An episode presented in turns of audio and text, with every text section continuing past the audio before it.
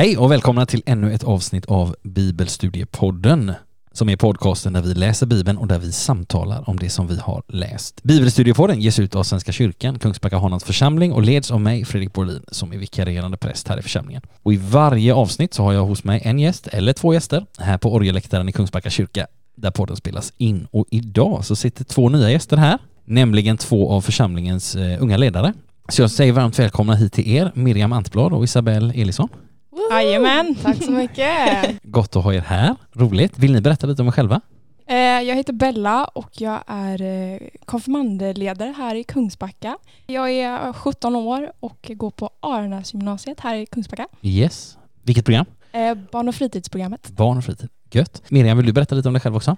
Jajamensan, det kan jag göra. Miriam heter jag och är 18 år. Eh, jag är också konfirmandledare här i Kungsbacka Hanans församling och eh, brukar även filma på söndagar ibland.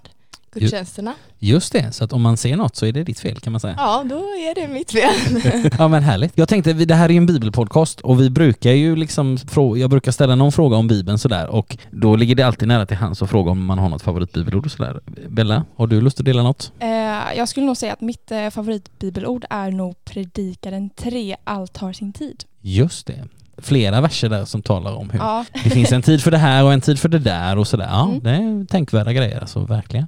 Miriam, vad har du för eh, bibelord, favoritbibelord? Mitt eh, favoritbibelord är första Korintierbrevet 16 och 14 där det står gör allting i kärlek.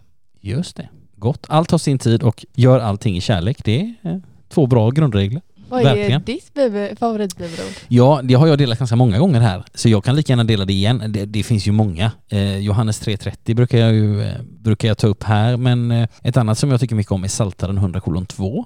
Tjäna Herren med glädje. Det tycker jag är viktigt och det är en inspiration, ett bibelord som har följt mig, som jag fick av en konfirmandledare en gång när jag var konfirmand för eh, ganska många år sedan. Så att eh, det har följt mig. Tjäna Herren med glädje. Det tycker jag är gött. Bra ord. Jättebra ord. Gott, vi ska göra så att vi ska börja närma oss våran uppgift idag som är Johannes 19. Men jag tänkte bara att vi kort skulle be inför vår läsning så att jag knäpper mina händer och du som lyssnar får gärna vara med i det också. Låt oss be. Kära Herre, så ber vi dig nu att du öppnar ditt ord för våra hjärtan och våra hjärtan för ditt ord. Amen. Ja, för vår vandring igenom vår läsning av våra samtal om Johannes går vidare och går på samma gång väldigt tydligt mot sitt slut. I dagens kapitel, som är Johannes 19, kommer vi att läsa om slutet av Jesu liv, att han skymfas, döms, korsfästs, dör och blir begraven. Det är det som händer i dagens kapitel. Och sen vet vi ju, vi som sitter här nästan 2000 år efter att det här sker, vi vet ju vad som händer på påskdagen, på den tredje dagen, att Jesus uppstår och visa sig som uppstånden för sina lärjungar. Men det visste inte hans lärjungar när det här hände, såklart. Visst hade de fått ett löfte om att han skulle uppstå, men de händelser som vi har läst om tidigare och som vi läser om idag måste ha varit otroligt ändå oväntade, omtumlande, chockartade för Jesu första lärjungar. Så när vi läser det här kapitlet idag med alla dessa dramatiska händelser så kan det vara fördjupande för oss att försöka sätta oss in i, leva oss in i lärjungarnas situation och i Jesus situation likaså. Även fast vi vet vad som händer på påskdagens morgon så ska vi försöka läsa dagens kapitel som behandlar de flesta av långfredagens händelser liksom för sig. Och på samma gång, ingen långfredag utan påskdag, inget lidande, ingen förnedring, ingen död utan uppståndelse. Allting hänger samman och allting skedde. Det är viktigt att komma ihåg, för din och min skull. Det är också en tanke som är viktig att ha med sig i dagens läsning. Och den dagens läsning ska vi köra igång med nu. Och det är Miriam som kommer att läsa idag. Dagens läsning är uppdelad i fyra avsnitt och vi kommer att läsa dem en och en och när Miriam börjar läsa från första versen i här i kapitel 19 så är, har vi liksom redan kommit en bit in i det avsnitt som i min bibel heter Jesus skymfas Pilatus villrådighet. Så vi lyssnar till när Miriam läser. Då tog Pilatus Jesus och lät gissla honom. Och soldaterna vred ihop en krans av törne och satte på hans huvud. De hängde på honom en purpurröd mantel. De gick fram till honom och sade Var hälsad judarnas konung.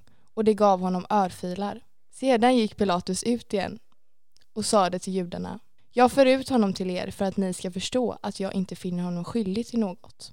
Jesus kom ut med törnekransen och den purpurröda manteln och Pilatus sade Här är mannen. Så snart översteprästerna och deras folk fick se honom ropade de Korsfäst, korsfäst. Pilatus sade Ta honom och korsfäst honom själva. Jag finner honom inte skyldig till något. Judarna svarade, vi har en lag och enligt den lagen måste han dö, eftersom han har gjort sig till Guds son. När Pilatus hörde detta blev han ännu mer oroad.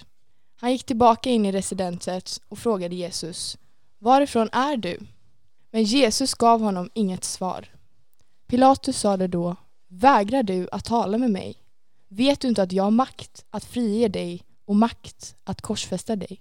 Jesus svarade, du skulle inte ha någon makt över mig om du inte hade fått den från ovan.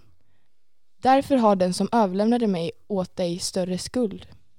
Efter det svaret ville Pilatus frige honom, men judarna ropade om du släpper honom är du inte kejsarens vän. Den som gör sig till kung sätter sig upp mot kejsaren. Tack så mycket Miriam. Ja, vi närmar oss korset och vi närmar oss döden. Och det finns några saker i det här avsnittet som kan vara lite intressanta för här ligger både några saker som vi kan lägga, lägga fram och förklara liksom för att göra läsningen lite mer begriplig men också några saker som är liksom hjälper oss till en djupare förståelse för det finns några saker kring symbolik här som är lite intressant. För att börja från början så, eh, så läser vi att Pilatus lät gissla Jesus. Alltså det var ju vanligt att dödsdömda personer i romarriket gisslades före avrättningen och det kunde ibland var så omfattande att personerna så att säga inte ens överlevde fram tills att de skulle dödas. Men det som kan vara lite intressant här, det är att Pilatus verkar ju snarare vilja undvika en dödsdom. Alltså han gisslar Jesus för att liksom hans fiender ska nöja sig. Vi kan läsa om det här i Lukas 23, när liksom Lukas berättar om samma händelse så står det så här. Pilatus kallade samman översteprästerna och rådsmedlemmarna och folket och sade ni har fört hit den här mannen och anklagat honom för att uppvigla folket. Jag har nu förhört honom i er närvaro och kan inte finna honom skyldig till något av det som ni anklagar honom för. Det kan inte Herodes heller och därför har han skickat tillbaka honom till oss. Han har inte gjort något som förtjänar döden. Jag ska ge honom en läxa, sen släpper jag honom. Då skrek hela hopen döda honom och låt oss få Barabbas fri. Alltså vi kan se på detta också lite som ett försök från Pilatus sida att på något sätt försöka, ja, att de ska nöja sig på något sätt, men det gör de alltså inte. Så det kan man vara medveten om. Sen läser vi, det finns en schysst symbolik i vers 2, den purpurröda manteln. Purpur var anti, alltså av all, de flesta färger i antiken var ganska dyra, men purpur, alltså en lila-röd, djuplila-röd färg, var den dyraste av alla och den var förbehållen kungligheter. Antingen så ligger det en kungasymbolik här i att Jesus liksom, som man ibland säger, segrar när han lider, alltså att Jesus som kung, att det liksom på något sätt visar sig här också. Och att det liksom ligger dolt i, alltså soldaterna de hånar honom, han ska dö och de sätter på honom en, en kungamantel eller något som ska se ut som en kungamantel och en krona av törne. Alltså de hånar honom, men de förstår inte att det så att säga finns en djupare symbolik som de inte ens själva fattar att de är med och skapar. Det är lite så här spännande. Kan de här enkla romerska soldaterna ha haft tillgång till en purpurröd mantel? Nej, förmodligen inte. Förmodligen var det någon, någon, enklare typ röd soldatkappa eller någonting som de hade. Men symboliken är ändå tydlig. Jesus är verkligen kung. Men de som hånar honom, de fattar inte det. Eh, men det kändes nästan som att eh, Pilatus eh, visste att eh, de judiska ledarna hade manipulerat honom nästan på något sätt. Ja, alltså man kan, man kan ana i, också i liksom hela den här, om vi också tittar tillbaka på förra kapitlet och sådär, man kan ana att Pilatus, han, han, han är ju ingen jude själv, han är ju romare liksom, och han förstår nog inte riktigt allt och han tycker nog att det här, alltså han, för, han på något sätt så förstår han också att det här är någon som sätter sig upp mot dem. Alltså att han fattar lite vad som pågår även om han inte är, är jude så att säga. Sen i, i vers 7 så har vi ju liksom, så, så är det ju ganska tydligt för där, där säger då judarna som det står, men alltså de judiska ledarna som vi ska förstå detta som, de säger så här, vi har en lag och enligt den lagen måste han dö eftersom han har gjort sig till Guds son. Eh, och i, alltså i den repliken så har vi så att säga kärnan i varför Jesus korsfästs. Han har påstått sig vara Guds son. Det är så att säga det som är problemet, eller det, det är det som är det största problemet för Jesu motståndare. Att Jesus har gjort just det, alltså påstått sig vara Guds son. Det har vi också stött på. Det stöter vi på gång på gång i evangelierna. Ibland är det lite mer förtäckt och ibland väldigt, väldigt öppet. Inte minst hos evangelisten Johannes som ju så att säga tar ut svängarna som en tidigare gäst konstaterade, Klas, i, när vi läste i Johannes 2 eller 3 tror jag det var. Men vi kan till exempel dra oss till minnes det här som Jesus säger i Johannes 10 och vers 30 så säger han så här, jag och Fadern är ett. Det är ganska mycket ett statement att jag är Guds son liksom. Mm. Eh, men också många andra exempel, inte minst i hela kapitel 10 det kan man titta, men man kan också läsa särskilt Johannes 5 där det också talas om till exempel Jesu sju likheter med Fadern eh, som också är en sån här, ja men det så att vi, vi har liksom det här kommer inte som en nyhet för oss som har läst Johannes evangeliet och inte heller för Jesu motståndare, men här har vi liksom verkligen kärnan i varför ska Jesus korsfästas? Jo, han har gjort sig till, eller ja, han är ju Guds son, men, men i deras ögon så har han liksom gjort sig till det. Och då tänkte jag också lite på att vart är de som är med Jesus någonstans? För att de säger ju också så här, ja men korsfäst honom, korsfäst honom. Men man Ja. får liksom inte höra folk som bara nej. Och då tänkte jag lite på, ja men vart är de människorna som faktiskt är med Jesus? Trodde Ja. på honom liksom. Ja, och trodde på honom. För de, det är ingen annan som säger något annat. Alltså så här, eh, när Pilatus kommer ut med honom. Men vad jag tror är att, för det står ju tidigare att det var tidigt på morgonen. Ja. Lite längre bak så står det det. Och dels så tror jag det var för att de ville ju, det började närma sig sabbat som de ville ju gärna ha klart det här ganska fort. ja, precis. Och sen så tror jag också att det var väldigt tidigt på morgonen för att de visste att folk låg och sov då. Mm. Eh, och de, så de, De det var ju bara de som hör, exakt, det var ju Mm. bara de som hörde som var där på plats.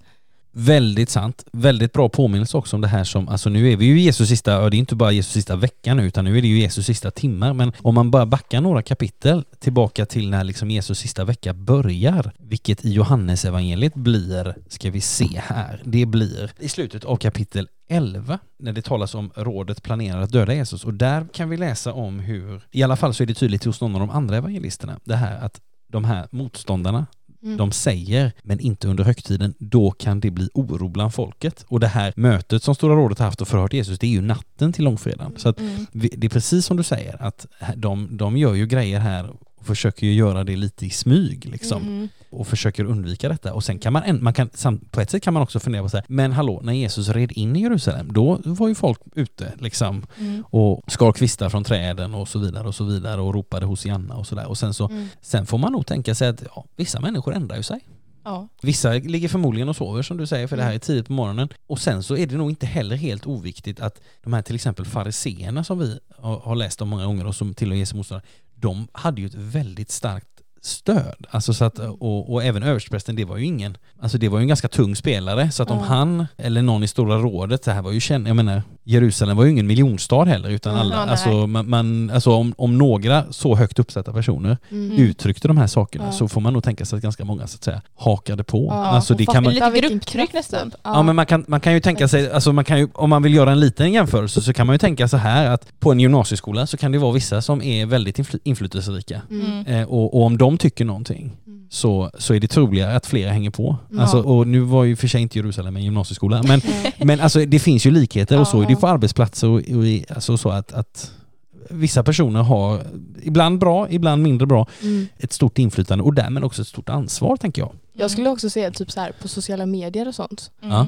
Eh, med eh, liksom olika åsikter och sånt. Alltså det är så sjukt, det är så sjukt stor kraft och liksom man vågar liksom inte stå upp alltid för det man faktiskt tycker och tänker för Nej. att man vet att man kommer få så sjukt mycket hat för det för att Mm. majoriteten tycker på ett annat sätt. Mm. Ja, just det. Och då blir det att man går emot gruppen liksom. Ja, så sättet. då är man väl hellre tyst som Mm. kanske många av Jesus anhängare, om de var där, Ja. var. Och samma sak med Pilatus, han, alltså han kan inte göra så mycket på grund av rädsla. Mm. Det är inte så konstigt. Nej, nej det är sant. Sen det som är så det, det som är intressant med Pilatus, det här vet jag vi har tagit upp innan. Alltså när vi läser om Pilatus i evangelierna, då får vi ju en känsla av att han är ganska försiktig. Mm. Så. Men om man läser om honom i andra historiska källor så är han otroligt hänsynslös liksom, som, som Mm. ledare. Och han avsattes faktiskt från sin post som eh, landshövding i den här delen av romarriket ungefär tre fyra år efter det här händer. För att Mm. han var så grym liksom. Och då får man ändå vara medveten om att romarriket, de var ju inte de liksom,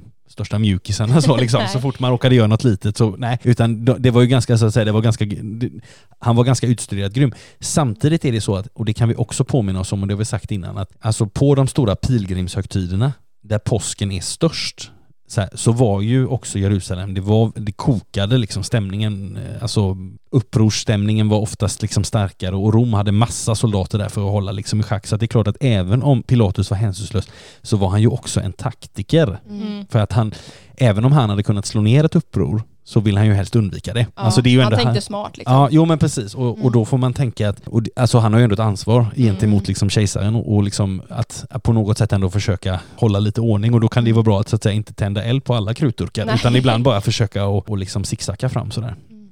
Ja, goda tankar. Sen är det en annan lite intressant sak som jag tänker vi kan ta till oss också i våra liv. Eh, Jesus säger så här i vers 11, så säger han så här, Jesus svarade, du skulle inte ha någon makt över mig, säger Jesus till Pilatus, om du inte hade fått den från ovan. Och Det gäller ju faktiskt oss också. Alltså en grundtanke i sammanhanget är ju att även Pilatus som inte var jude och som inte inte heller var kristen eller utan som var en hedning, alltså som sannolikt tillbad de romerska gudarna. Även han hade fått sin makt av Gud på något sätt, men givetvis då utan att vara medveten om det eftersom han inte känner Gud. Vi kan läsa i Romarbrevet 13 till exempel, står det så här, det finns ingen överhet som inte är av Gud. Och i Ordspråksboken 21 så står det Herren leder kungens tankar som vattenflöden. Han styr dem vart han vill. Alltså att det är också en tanke att även Pilatus hade fått sin auktoritet eller sin position av Gud på något sätt. Så att han är också en bricka i det här spelet, även om han inte vet det liksom. Och sen så säger Jesus också, den som överlämnade mig åt dig. Och då kan man fundera på, vem syftar det på? Ja, antingen så syftar det på Judas Iskariot som ju liksom överlämnade eller förrådde Jesus från första början. Eller så handlar det om översteprästen Kajafas som så att säga överlämnar Jesus mer specifikt till Pontius Pilatus. För Jesus mm. är ju först hos Kajafas och sen så skickas han ju vidare till Pilatus. Men så finns det ju faktiskt ytterligare en referens för Judas förräderi betraktas ju samtidigt som ett verk av onda makter. Det läser vi i början av Johannes 13. Så därför är det här på samma gång en hänvisning till att det är så att säga vad vi kan kalla Guds urmotståndare som djupast sett är ansvarig för detta. Samtidigt som vi också läser att all överhet är av Gud, alltså det vill säga Gud har ändå kontrollen i den yttre ramen av allt som sker liksom. Och så kan vi bara säga något, för det är också intressant det här med maktspelet. Allra sist hörde vi Miriam läsa så här att judarna ropade om du släpper honom är du inte kejsarens vän. Den som gör sig till kung sätter sig upp mot kejsaren. Och det här är ett intressant maktspel. Det finns ju en, i hela evangelierna finns det ju den här balansgången mellan den judiska tron och och hur man ska vara liksom sann mot Gud och hur man ska vara, leva liksom med framförallt med Gud för ögonen å ena sidan och sen är det ju den här romerska ockupationsmakten och vi kan läsa om att vissa är tullindrivare, så här, de, har liksom över, alltså, de har gått över till motståndarsidan och sådär. Och här ser vi att till och med Jesu motståndare, alltså de judiska ledarna, de utnyttjar det här spelet så att de hotar liksom Pilatus med kejsaren mm. för att få sin vilja igenom så att man förstår att det här är ganska, ja, men ganska intrikat liksom. Att eh, det är många trådar att nysta upp här. Gott, har ni något mer som ni tänker på i det här avsnittet? Nej. Nej. Nej. Nej, men då läser vi vidare. Och då ska vi lyssna till när Miriam läser avsnittet som heter, i min bibel i alla fall, Domen och korsfästelsen. När Pilatus hörde de orden lät han föra ut Jesus och satte sig på domartribunen i den så kallade stengården på hebreiska Gabata. Det var på förberedelsedagen före påsken, vid sjätte timmen. Pilatus sade till judarna, här ser ni er kung. Då ropade de, bort med honom, korsfäst honom. Pilatus frågade, skall jag korsfästa er kung? Översteprästerna svarade, vi har ingen annan kung än kejsaren. Då utlämnade han Jesus åt dem till att korsfästas. De tog honom alltså med sig. Han bar själv sitt kors ut till den plats som kallas skallen på hebreiska Golgata. Där korsfäste de honom tillsammans med två andra, en på var sida med Jesus i mitten. Pilatus hade också låtit skriva ett anslag som sattes upp på korset och där stod Jesus från Nasaret, judarnas konung. Detta lästes av många judar eftersom platsen där Jesus korsfästes låg strax utanför staden och texten var på hebreiska latin och grekiska. Men judarnas överstepräster sade till Pilatus Skriv inte judarnas konung utan vad han själv har sagt. Jag är judarnas konung. Pilatus svarade Vad jag har skrivit, det har jag skrivit. Soldaterna som hade korsfäst Jesus tog hans kläder och delade upp dem i fyra delar, en på varje soldat. De tog också långskjortan, men den hade inga sömmar utan var vävd i ett enda stycke. De sa därför till varandra, vi skär inte sönder den utan kastar lott om vem som skall ha den.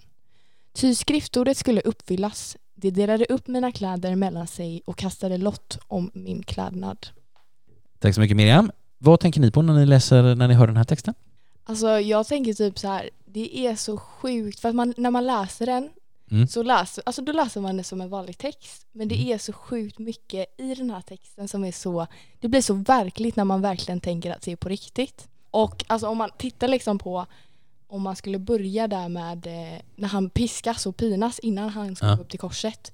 Alltså det är ju det är den romerska piskan som består av ett handtag med läderremmar som är inflätade med metall eller B-spetsar heter det. Eh, och syftet är ju att dra sönder liksom hud, kött, muskler och senor. Alltså det är ganska groteskt. Ja det är det. Väldigt brutalt. Eh, väldigt mm. brutalt. Och då får man ändå tänka att ja, det är väldigt brutalt i alla fall. Mm. Och sen ska han liksom bära korset hela vägen upp till Golgata. Mm. Och det är ganska långt. Och så är det ju ganska brant upp för backen. Mm. Och det ska han göra helt själv. Och när han väl går upp för backen så är det folk som står där och skriker och sparkar och spottar och förnedrar han. Och, alltså det, det är så sjukt när man tänker efter att det är en Mm. verklig människa som har gjort det här. Liksom. Mm. Och han behövde ju verkligen göra det här för våran skull. Mm. Och då är det lätt att tänka, tycker jag då, när man läser texten att de som står där, ja de är så dumma och alltså hur kunde de göra så här mot honom liksom? Jag skulle Mm. aldrig göra så för jag tror ju på Gud och det är ju jättehemskt mot en människa. Mm. Men jag tror att de människorna som stod där och spottade på honom, jag tror att det, det är vi också. Mm. För vi har också syndat, vi har Mm. också gjort allt det här och vi är också anledningen till att Jesus var tvungen att ta det här på sig. Mm. Eh, Han var tvungen att korsfästas för våra synder. Mm. Ja. Ja, alltså jag tänker så här, två, bara, två saker som jag kommer att tänka på när, eh, utifrån det här som du säger Miriam. Alltså dels så tänker jag, alltså romarriket är, alltså hela den civilisationen är ju otroligt, alltså också kan säga på ett sätt byggs, uppehålls och underhålls på ett sätt med grymhet. Alltså att vi kan tänka på gladiatorspelen till exempel. Ja. mm. Alltså människor som slåss med människor som slåss med djur. Alltså det, Mm. det är ganska hemskt. Alltså vi kan tycka att tv-program idag är meningslösa men det är, inte- det är, det är inte gladiatorspel på det. Alltså det, det är så. Sen kan man tänka så här, ja där stod de och spottade. Vad hade vi gjort? Filmat med mobilen? Ja. Det är lite samma. Som folk, som folk gör idag. När någon Ja. ligger, kanske har- har svimmat på gatan och behöver en ambulans, Ja. då står folk och... och Det är många... filma liksom. Ja, precis. Istället för... Alltså så att det är klart att det, det, det, det här också tänker jag, det här lockar ju fram någonting av det sämsta hos människor. Mm. Eh, och det är precis det som Jesus, inte bara det sämsta utan också det näst sämsta av det. Allt som är som vi kan hitta på och tänka och göra och underlåta. Mm. Det har ju Jesus försonat liksom. Men Mm. det blir ju, det stora i den händelsen lite, jag hakar i det som du säger Miriam, att det Mm. stora i den händelsen är ju, det är ju att även när han går den vägen, och det är klart att det fattar ju inte de som, som står här, alltså de har ju inte läst liksom, eh, så det är ju där det händer. Men Mm. även, alltså det, det blir ännu större att han gör det när folk inte ens, alltså, det, alltså när folk liksom behandlar honom så illa på Ja. vägen dit liksom. Mm. Och det gör, gör hans kärlek ännu mer oförklarlig på ett sätt men också Mm. ännu mer underbar på det sättet. Ja, verkligen. Något annat som, som ni tänker på här? Nej, men att man liksom verkligen får bilden framför sig när det här händer. Liksom. Alltså, Mm. man, alltså i huvudet, liksom, hur det, allt det här händer Mm. och, Mm. och så. Mm. Eh, men sen så där i slutet, eh, där det står, det delade upp mina kläder mellan sig och kastade ett lott om min klädnad. Och jag kände igen det från en annan vers. Mm. Men jag vet inte var. Jag vet inte, eh, var inte det någon profetia eller någonting? Jo, Jo. eh, exakt. jo. Alltså man kan säga så här, alltså, he, hel, alltså det finns ju massvis med profetior om allt möjligt som Jesus gör, men inte minst det här med korsfästelsen, döden och så, Psaltaren 22. Eh, där hämtar vi, från vers 19 hämtar vi detta, de delar upp mina kläder mellan sig och kastar lott om min kläder. Att det också är en profetia som, återigen de här, det är de romerska soldaterna, förut har de liksom satt på Jesus kungakläder och de fattar inte vad de gör. Nu gör de de här sakerna och den profetian uppfylls liksom. Det är ganska... Mm. Sen kan man fundera på hur kunde de göra det, för det är också ett respektlöst sätt. Mm. Ja, att, att medan personen lever och sådär. Förmodligen kan man väl tänka sig att det var en rättighet som de soldater som tjänstgjorde vid en, vid en dödsdom, de hade liksom rätt att få eh, grejerna. Det, det tänker jag är rimligt att, att, Mm. att föreställa sig. Bara några så här understrykningar innan vi ska gå vidare. Stengården på hebreiska Gabata. Eh, stengården låg vad det verkar i anslutning till Herodes palats. Det grekiska ordet som betecknar det här, det kan både betyda en hel gård och eller en, liksom en begränsad yta markerad med någon slags mosaik eller stensättning. Och Gabata är egentligen ingen översättning utan det är ett annat namn som troligen betyder någonting i stil med upphöjd plats. Men det är någon form av avgränsad plats i alla fall där det här har hänt. Och sen så är det, så läser vi att det är dagen före, att det är förberedelsedag. Alltså det är dagen före sabbaten i påskveckan, alltså en fredag då alla förberedelser inför sabbaten gjordes. Och det här kommer vi komma tillbaka till lite senare i dagens läsning, att det här att det var, och det har ju, det var vet jag Miriam var inne på för en stund sedan också, det här att det är dagen före sabbaten och det behöver gå undan liksom. Också det här att Jesu motståndare har liksom tidigt på morgonen varit igång med sina grejer. Och sen så står det platsen där Jesus korsfästes låg strax utanför staden, får vi veta också. Golgata låg enligt traditionen nära stadsporten mot nordväst ifrån staden, under den nuvarande gravkyrkan. Yes, om inte ni har något mer så går vi vidare med nästa avsnitt. Mm, japp. Gott, då ska vi lyssna till när Miriam läser Jesu död från vers 25 och framåt. Det var vad soldaterna gjorde. Men vid Jesu kors stod hans mor och hennes syster, Maria, som var gift med Klopas, och Maria från Magdala. När Jesus såg sin mor och bredvid henne den lärjunge som han älskade sa han till sin mor, Kvinna, där är din son. Sedan sa han till lärjungen, Där är din mor. Från den stunden hade hon sitt hem hos lärjungen. Jesus visste att nu var allt fullbordat och för att skriftordet skulle uppfyllas sade han Jag är törstig. Där stod ett kärl som var fyllt med surt vin. De satte därför en svamp som doppats i det sura vinet på en isopskälk och förde den till hans mun. När Jesus hade fått det sura vinet sade han Det är fullbordat och böjde ner huvudet och överlämnade sin ande. Eftersom det var förberedelsedag och kropparna inte fick hänga kvar på korset under sabbaten, det var en stor sabbat, bad judarna Pilatus att de korsfästas benpipor skulle krossas och kropparna tas bort. Soldaterna kom därför och krossade benen på dem som var korsfästa tillsammans med Jesus, först på den ena och sedan på den andra. Men när de kom till Jesus och såg att han redan var död krossades inte hans ben, utan en av soldaterna stack upp sidan på honom med sin lans. Och då kom det ut blod och vatten. Den som såg det har vittnat om det för att också ni ska tro. Hans vittnesbörd är sant och han vet att han talar sanning. Detta skedde för att skriftordet skulle uppfyllas. Inget ben skall krossas på honom. Och på ett annat ställe heter det, de ska se på honom som de har genomborrat. Tack så mycket Miriam. Vad fastnar ni för här i de här verserna? Eh, alltså jag tänker fortfarande på det här med liksom själva grejen just, alltså korset och hur han dog. Mm. Och vad jag har liksom läst på eller vad man ska säga så man tror ju att korset var väldigt högt. Mm. Att det var alltså att man såg upp. Men jag har läst på att det är mycket lägre så det är liksom i ögonhöjd Mhm. med människorna. Som, Själva korset. Exakt. Jaha. Vilket gör det ännu mer så här: what? Det, alltså, det blir så mycket mer förnedrande då. Mm. Så Att det är när, så nära. Precis, och när Jesus då dör då Mm. ser han dem i ögonhöjd. Mm. Och vissa står ju och skrattar och vissa, då ser ju han hans eh, mor så tydligt och sådär. Och det blir också väldigt, väldigt starkt att det är, det är så sjukt förnedrande. Mm. Och själva bara, alltså korsfästelsen i sig, det är ju en väldigt plågsam död i och med att man typ kvävs av sig själv. För att varje Mm. andetag, det gör så ont i hela kroppen. Mm. Eh, och man verkligen försöker, försöker andas men det gör så sjukt ont. Mm. Mm. Eh, så man kan ju bara, det enda man kan tänka på är att vad, vad man tror då är att Jesus vill nog verkligen dö i den här situationen. Mm. Men sen så tycker jag det är väldigt intressant för det står inte så mycket om det här i just Johannes evangeliet men, eh, men han, i andra evangelier antar jag att det stod att han dog vid tretiden.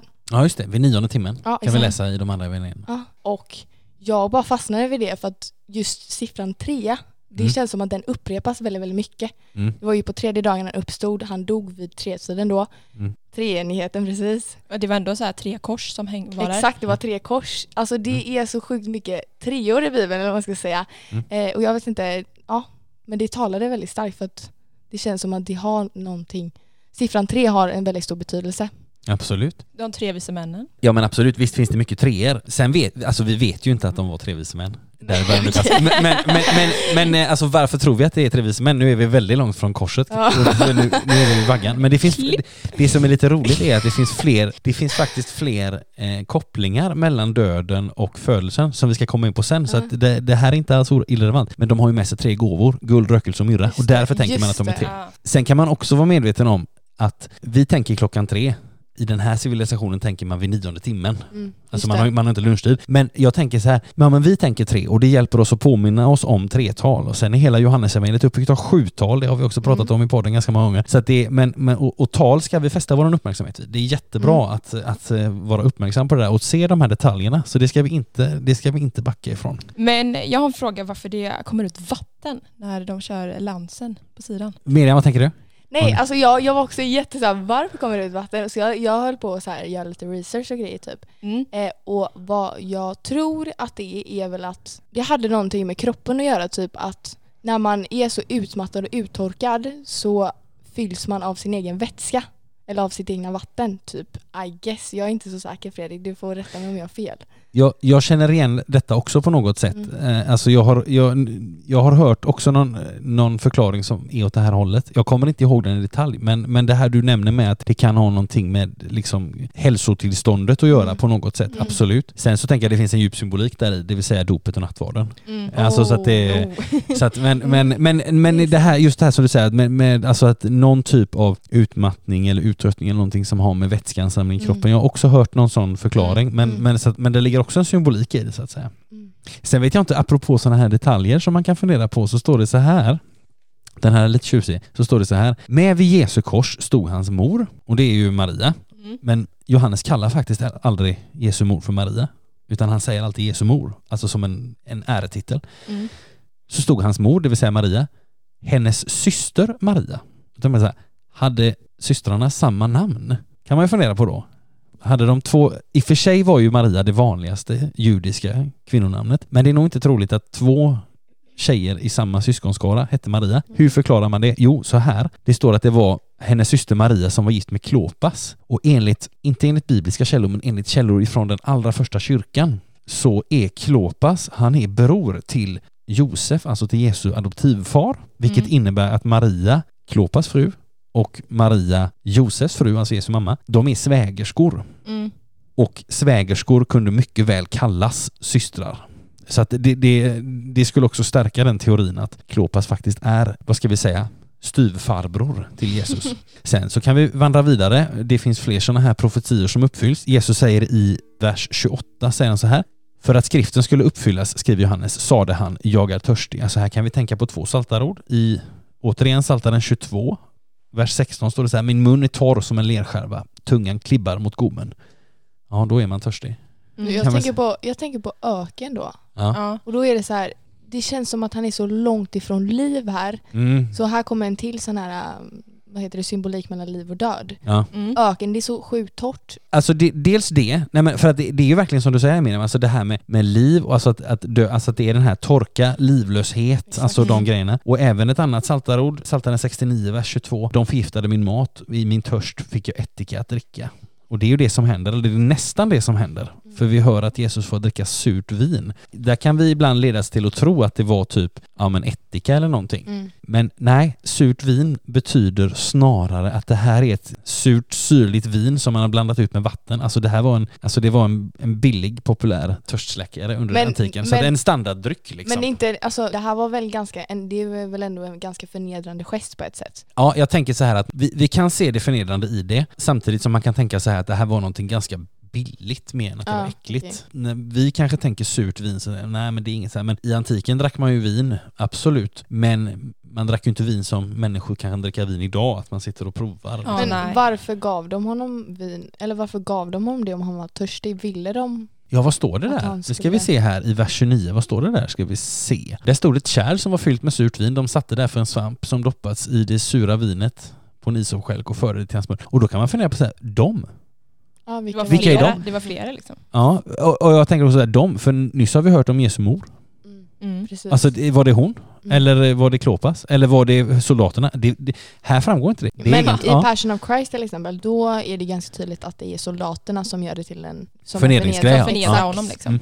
Och jag kan säga att jag tror att i de andra evangelierna så är det också tydligare att det är, och jag tror att det till och med står någonstans att det är vin blandat med no- alltså att Mm, Så att jag tror att den, den liksom spåret är, eh, det, det är så man brukar uppfatta det. Samtidigt så här, där får vi inte mest från Johannes. Alltså då, då får man titta på de andra evangelisterna för att få fram det. Men här är inte det lika tydligt. Nej. Vi läser också i vers 9 om en isopskälk. Vad är då det? Ja, alltså isop är en ljungliknande växt som användes dels för reningsriter, det kan vi läsa om i fjärde Mosebok 19 till exempel. Och så användes det för påskalammets blod, det kan vi läsa om i andra Mosebok 12. Så också i den här skälken, som man kan tycka, varför skriver de ut att det är en isopskälk? Vad har det med saken att göra? Väldigt detaljerat Ja. igen. Också i den skälken ligger det en symbolik. Både symbolik över vad som sker där och då och vad det betyder för oss. Sen om man skulle säga några saker till, alltså det står så här, Johannes skriver kropparna fick inte hänga kvar på korset under sabbaten och det är också en, eh, det är också en judisk lag. I femte Mosebok 21 så kan vi läsa så här, om någon döms till döden för ett brott och avrättas och du hänger upp honom på en påle får hans lik inte hänga kvar på pålen över natten. Du ska begrava honom samma dag. Ty den som hängs upp är förbannad av Gud och du får inte besudla det land som Herren din Gud vill göra till din egendom. Alltså att det, återigen, där kommer en sån grej. Där kommer liksom lagen in igen och vi, har en, vi, har en, vi kan vara berikade av att känna till lite om det. Vi läser också i vers 31 så här, de korsfästas benpipor skulle krossas och kropparna tas bort. Det vill säga benpiporna skulle krossas så att de inte skulle så att personerna som hade korsfäst inte skulle kunna hålla sig upprätta utan som också Miriam var inne på, att de skulle kväva snabbare. Alltså att Mm. det var, alltså korsfästning är ju en långsam kvävning Mm. och genom att så att säga hålla sig upp uppe med fötterna på någon slags liten, ja, något litet fotsteg eller någonting så kunde man ju förlänga den här tiden på något sätt och då kan man fundera, ville man, ja, jag, tror att det är någon slags, vad ska vi säga, förmodligen ville man ju inte förlänga sitt eget lidande men det var nog någon slags, ändå någon slags ryggmärgsreaktion att försöka att, alltså man vill ju ha luft. Ja. Liksom. Men då krossades alltså benpiporna på människor. Återigen ett exempel på hur otroligt brutalt Ja, det här Ja, är. verkligen. Och om man då krossar ben så blir Ja. det ännu mer att man lägger tyngd på fötterna och händerna som har liksom ett jätte, alltså jättelånga spikar i sig. Ja, Och det blir en, alltså det gör ju ännu ondare liksom. ja absolut. För då lägger man ännu mer tyngd på det liksom. Mm. Det är liksom mer smärta i det. Exakt. Ja, nej men precis. Och sen så tänker jag, och så, och så får vi en uppfyllelse till här. Det står så här, detta skedde för att skriftordet skulle uppfyllas, ingen, inget ben ska krossas på honom. Och de här orden, det är också intressant för de där orden om att inte krossa benen, Mm. de gäller både när man pratar om i Gamla Testamentet om påskalammet, vilket man kan läsa om i Andra Mosebok 12, Fjärde Mosebok 9, alltså, när, alltså om lammet som man åt till påskmåltiden. Liksom. Mm. Att där skulle man inte krossa några ben. Ja. Varför Men- skulle man inte det? Nej, för att det står i, i, det står i alltså Andra har Mosebok 12. ben en symbolik för någonting? Grund, eh, fast, alltså, eller Nej, jag tror, att, jag tror att det handlar om respekt faktiskt. det är så konstigt. för djuret att, att liksom du ska inte alltså du, du ska inte krossa benen på djuret utan du ska inte utan, utan det ska ätas men du ska liksom inte misshandla djuret. Alltså att det, det är en grundläggande respekt. Och det handlar om påsklammet men det handlar också om, intressant nog, om den som kallas för den rättfärdige. Som ju en annan, alltså Jesus är ju både påskalammet på ett sätt, alltså och Guds lamm och så vidare. Men det, han är också den rättfärdige. I Psaltaren 34 läser vi så här, den rättfärdige drabbas av mycket ont men Herren räddar honom från allt. Han skyddar varje ben i hans kropp, inte ett enda ska krossas. Alltså att det finns en, liksom en dubbelbotten här. Mm. Har ni något mer som ni tänker på i det här avsnittet? Alltså jag tänker lite på, för de skriver, eller de säger ju här att de inte vill att de ska hänga kvar på sabbaten. Mm. Och det är så tydligt på att de verkligen, verkligen, verkligen, verkligen vill följa lagen så mycket. Mm. Men det, det blir så ironiskt på ett sätt för att de har liksom dödat människor här. Mm. Och ja, det är väldigt intressant att de vill följa lagen så gärna liksom. Ja. Varför vill man det? Och det är väl en, alltså i människan att man vill rättfärdiga sig själv och liksom det ska vara rätt och alltså så. Det ligger säkert någonting i det och samtidigt som vi också ibland, speciellt här då Jesus sista liksom, dagar och timmar, så finns det också saker som vi kan upptäcka som faktiskt är brott mot lagen, alltså Mm, mot gamla testamentet. precis. Alltså, nu läste vi inte det här hos Johannes, men i till exempel Markus så läser vi att översteprästen river sönder sina kläder när han får Mm, höra mm. vad Jesus säger. Alltså han blir liksom Mm. chockad eller arg liksom. Och det fick inte översteprästen göra. Han fick inte riva sönder sina Oj. kläder. Det var ett brott. Och sen är det intressant att till exempel, vi har ju hört att de här judiska ledarna har sagt, vi har ingen annan kung än kejsaren. Mm.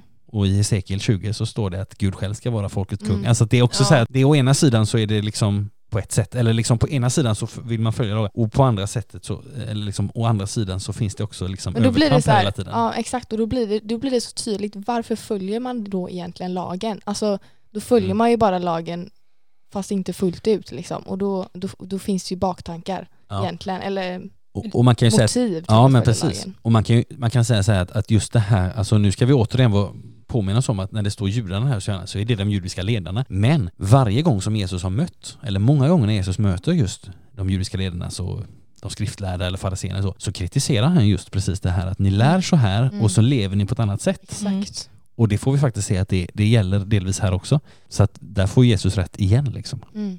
Gott. Vi har några versar kvar som vi ska lyssna till nu. Det är de versar som i min eh, översättning heter gravläggningen. Josef från Arimataya som var lärjunge till Jesus fast i hemlighet av rädsla för judarna bad efteråt Pilatus att få ta ner Jesu kropp. Pilatus tillät det och Josef gick och tog ner kroppen. Nikodemus kom också dit, han som första gången hade sökt upp Jesus på natten och han hade med sig en blandning av myrra och allo, omkring 30 kilo. De tog Jesu kropp och lindade den med lindebindlar tillsammans med kryddorna så som judarna brukade göra vid en gravläggning. Intill platsen där Jesus hade blivit korsfäst fanns en trädgård och i trädgården en ny grav där ännu ingen hade blivit lagd. Där lade de Jesus eftersom det var den judiska förberedelsedagen och graven låg nära. Tack så mycket Miriam. Bara några understrykningar här i den sista korta avsnittet. Nikodemus stöter vi på igen. Honom har vi träffat två gånger tidigare på den här vandringen. För förutom eh, Josef från Arimataya så är också Nikodemus med vid Jesu gravläggning, berättar just Johannes om. Här hos Johannes har vi stött på Nikodemus, som jag sa, två gånger tidigare. I kapitel 3 när han kommer till Jesus på natten. Och så i kapitel 7 där det handlar om olika uppfattningar om Jesus och Nikodemus, han för fram lite tankar och sådär. Och det står här om att den andra personen, alltså Josef från Arimataya, att han var en lärjunge till Jesus fast i hemlighet. Och det verkar som om vi faktiskt kan se på Nikodemus på samma sätt. Han kom ju redan i början med sina frågor och nu är han ändå med vid Jesu begravning. Det, be det betyder att Jesus har betytt någonting för honom och förmodligen ganska mycket. Eller förmodligen väldigt mycket. Och sen så står det att de hade med sig en blandning av myrra och aloe, omkring 30 kilo. Och det är intressant att veta att vad är det här för grejer? Ja, myrra, det är alltså en väldoftande exklusiv kåda som utvanns på den arabiska halvön och den användes i rökelser och i parfymer och i den heliga smörjelseoljan som vi kan läsa om i Andra Mosebok 30. Och vi kan faktiskt ta och läsa det avsnittet, för det är lite intressant. Det står så här, Herren talade till Mose, ta de finaste kryddor, 500 siklar flytande myrra, hälften så mycket eller 250 siklar doftande kanel, 250 siklar kalmus, 500 siklar kassia, allt efter tempelvikt och en hin olivolja. Av detta ska du göra en helig smörjelseolja, en doftande blandning, konstfärdigt blandad. Den ska vara en helig smörjelseolja. Med den ska du smörja uppenbarelsetältet, arken med förbundstecknet, bordet med alla dess tillbehör, lampstället med dess tillbehör, rökelsealtaret, brännofferaltaret och alla dess tillbehör och karet med dess ställ. Du ska inviga dem så att de blir högheliga. Allt som kommer i beröring med dem får del av deras helighet. Aron och hans söner ska du smörja och viga till präster åt mig. Och till israeliterna ska du säga, detta ska vara min heliga smörjelseolja genom alla släktled. Och varför läste vi då det här långa avsnittet? Har det någonting med det att göra? Jo, här beskrivs liksom Guds helighet och hur människor kan komma i kontakt med den på olika sätt och vad Guds helighet gör. Intressant då att åtminstone en av ingredienserna i den här oljan användes för att smörja Jesu kropp, det vill säga myrran. Alltså där finns en connection, alltså att Guds helighet bor i Jesus, det skulle detta kunna vara ett tecken på, kan vi tänka. Vi kan också dra oss till minnes att, och nu kommer de tillbaka, de tre vise männen. Att han fick myrra när han var bebis. Mm. Yes! Just det. Den nyfödde Jesus fick myrra av de österländska stjärntydarna och vi sa ju redan innan, vi vet inte att de var tre, men Jesus fick ju tre gåvor och en av de här tre är just myrra. Så det är det ena. Sen står det om aloe och det är faktiskt, det är ganska känt idag, aloe vera. Alltså det är, aloe är alltså den här bladsaften ifrån aloe vera. Också känt och väl mycket använt idag och den används både som läkemedel men också som ett doftämne när man svepte lik då, alltså för att eh, hindra liksom likdoften från att bli alltför framträdande. Och så står det så här, in till platsen där Jesus hade blivit korsfäst. Alltså det är frågan om en grav som ligger nära. Dessutom så är det en ny grav och får vi veta först i nästa kapitel, en grav som har uthuggits i en klippa eller i en, alltså i en berg av något, av något slag. Och det här är intressant att veta, det kan man vara medveten om, det här är ju inte en grav för vem som helst.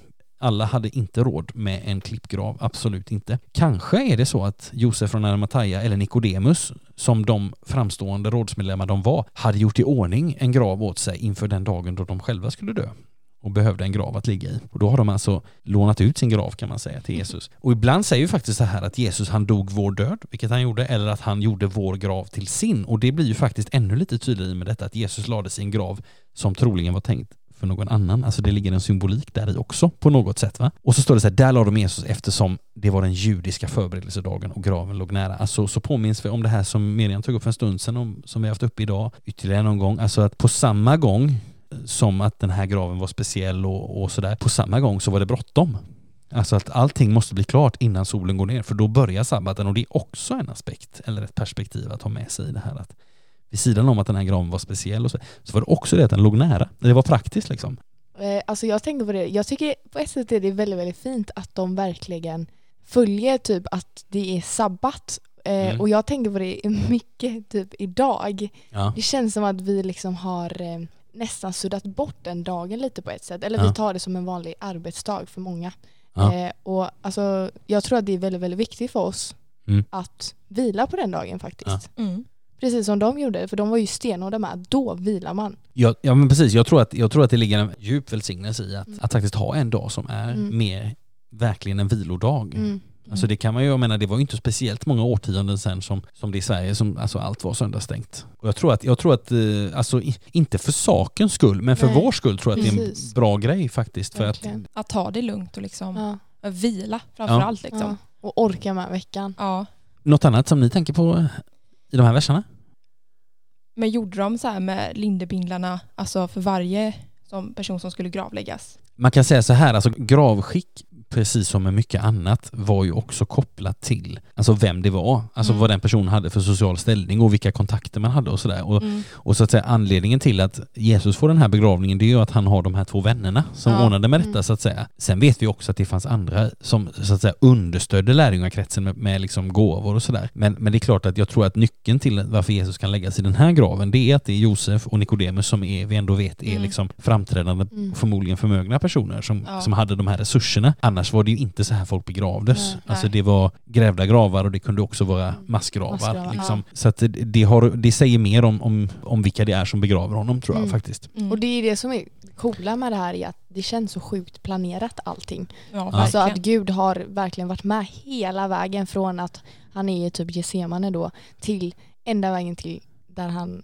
ska läggas i graven. Mm. Eh, och att han får en så fin plats och allting bara, allting bara klickar liksom. Men jag undrar hur de judiska ledarna såg på att han fick en sån fin grav. Undrar om Mm. det störde dem att de, han ändå fick den graven. Det kan man fundera på. Faktiskt. Alltså, det är intressant här för att alltså, han går ju, alltså, man kan säga så här, Josef från Arimathea som var lärjunge till Jesus fast i hemlighet, av rädsla för judarna, bad efteråt Pilatus att få ta ner Jesu kropp. Så man kan säga att eftersom att Pilatus är den som har bestämt dödsstraffet så är det också han som på något sätt äger kroppen. Liksom. Eh, sen, sen vet vi ju inte om det var någon andra som, alltså någon måste ju ha sett det här för någon berättar ju om det, det vill säga Mm. Johannes, som vi vet är vid korset. Men frågan är hur många andra visste detta? Hur, hur liksom lång tid, om vi, om vi tänker så här, de här personerna som vi varit inne på lite tidigare idag, alltså de, alla de här som står och tittar på med olika ingångar i detta, hade de gått hem då? När. Jesus, när, när Jesus var död, gick alla hem och sen kommer de här två? Eller liksom plockar de ner honom i allas åsyn? Liksom, det vet vi inte. Jag är nog benägen att tro, men det, det är inte för att jag läser det någonstans, men jag är nog benägen att tro att liksom, ah, okej, nu har de dött, nu går vi hem, nu var det inte så Mm. kul att stå här och titta Mm. på längre. Nu, nu är vi klara. Ja. Ja, nej men nu är vi klara. Nu, nu, nu ska vi tänka på refrängen, Mm. liksom, som vi säger i Sverige. Men, ut, och då kommer de och så ber de Pilatus att få ta ner Jesu kropp och så gör de det och så Mm. gör de Mm. detta liksom väldigt omfattande men ändå väldigt alltså snabbt. Liksom. Det ska gå undan för att ja, solen får inte hinna gå ner helt enkelt. Och vad kan man säga som slutord till detta? Ja, dagens kapitel slutar inte speciellt ljust. Nej. Eh, det slutar med begravning, men det här är ju samtidigt inte slutet. För som, vi sa, kommer. för som vi sa inledningsvis, ingen långfredag utan påskdag. Det som har skett i dagens läsning och det som sker i de kommande, segern och uppståndelsen, allt det sker som en enda helhet som Gud gör i Jesus, med Jesus, för oss. Så att det är gott att vi sitter här 2000 år senare och, har, och vet vad som händer. Inte bara i nästa kapitel utan om två dagar på påskdagens morgon på tredje dagen. Bella och Miriam, väldigt roligt att ha er här. Tack. Väldigt kul att vara här. Ja. Väldigt eh, gott att få eh, läsa och samtala, snacka om Bibeln tillsammans Mm. med er båda.